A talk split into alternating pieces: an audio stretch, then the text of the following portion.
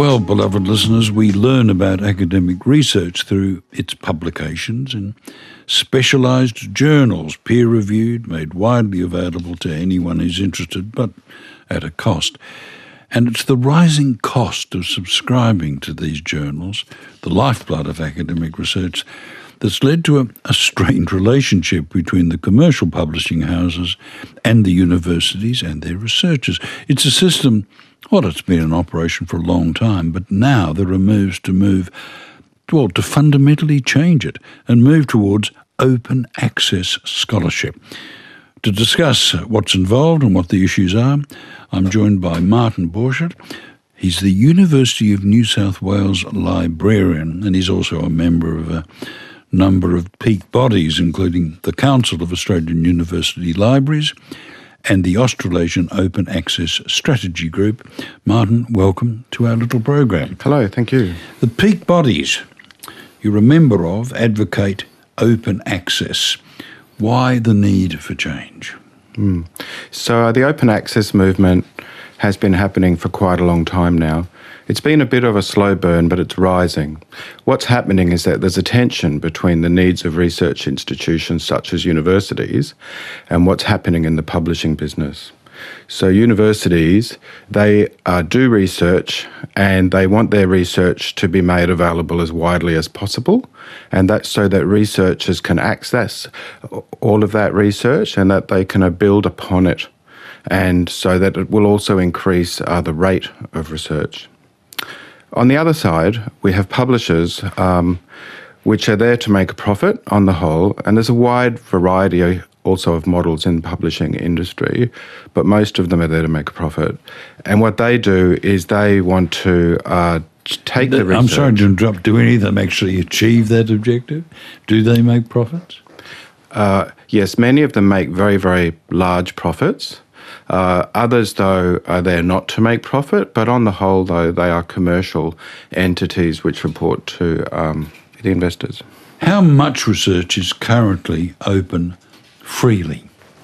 Uh, over 15 to 20 years, we've gone from a model where everything has been closed access, which means you need to pay, to about a third of the research outputs across the world are open access now. What are the current costs to Australian universities who pay, who pay um, subscription fees to journals? How, what's the, the quantum, do you think? It's interesting. Um, it's in the hundreds of millions of dollars. You're kidding, mm. really? It is in the hundreds of millions, and it's interesting that the researchers and the universities are creating this research, and then they publish it through the publishers, and then they buy access to their research back. I mean, that's a staggering amount of money, isn't it? The issue of making research more widely available has, as you were telling me off air, been simmering for decades. It has. There's been a lot of interest in it growing. Um, I think growth in the methods of open access has changed. There are more models now used to be that you published in closed access and your main option was to put an open version into a repository, but now you can publish into a journal which is open access, and that's a growing model. I understand that uh, earlier this year the University of California took a bold step.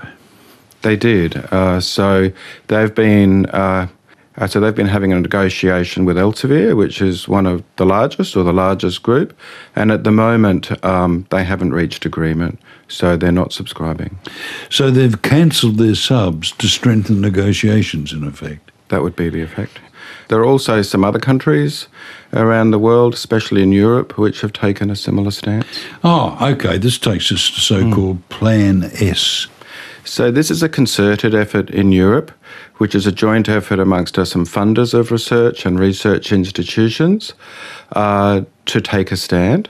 They uh, in Plan S are proposing that all publicly funded research uh, in Europe is made immediately open access from the start of 2020. What about China? Uh, China has made some statements that they are considering Plan S and that they're favourable to it. And of course, China now has a massive number of universities. They seem to build one a week. There's a huge growth in Chinese research outputs, and it's actually similar um, now in output size to the United States. And the response from the publishing houses? Well, there are hundreds of publishers, so there are every business model and every variation of response. There are some publishers which are already open or that they have open access outlets, and some publishers, though, have taken a stance that they won't negotiate. What's really wanted with uh, Plan S is to move from a read only contract which means that only certain people who have access to subscriptions to read, and move that into a publish and read model, which means that you pay to publish and that everyone can read. Martin, as you know, Late Night Live is open access. We went, we chose that model some time That's ago. fantastic. It works. okay. What about researchers who want to publish in, in a posh publication? Will open access journals have less status than top tier journals? What we're seeing really is a transition from read only to publish and read, and then we may transition across like going to publish uh, models. I think we're seeing growth of open access journals and also the quality of papers going into the journals is increasing. I would like to say that we should really be celebrating, I think, the quality of the research and the authors or the researchers and not the journals. We really need an international movement, don't we? It's got it should be global if it's going to work. It looks like Plan S is really developing into that global movement that we need. It will really make a difference to who can access the world's research. If you think about it, um, it's really only people in universities and some research institutions that can access all this research material, and that's only a small number relatively of the total population of the world. So it's a very, I really think it's going to be an important um, issue. I want you to put on your other hat as uh, with your involvement in the Council of Australian Librarians. Mm-hmm. What are you pushing for exactly? We're thinking as a group um, about what our stance will be working with publishers with our renewals to subscriptions at the moment. Often, um, often the agreements are multi-year, and so opportunities for negotiation come up at different times.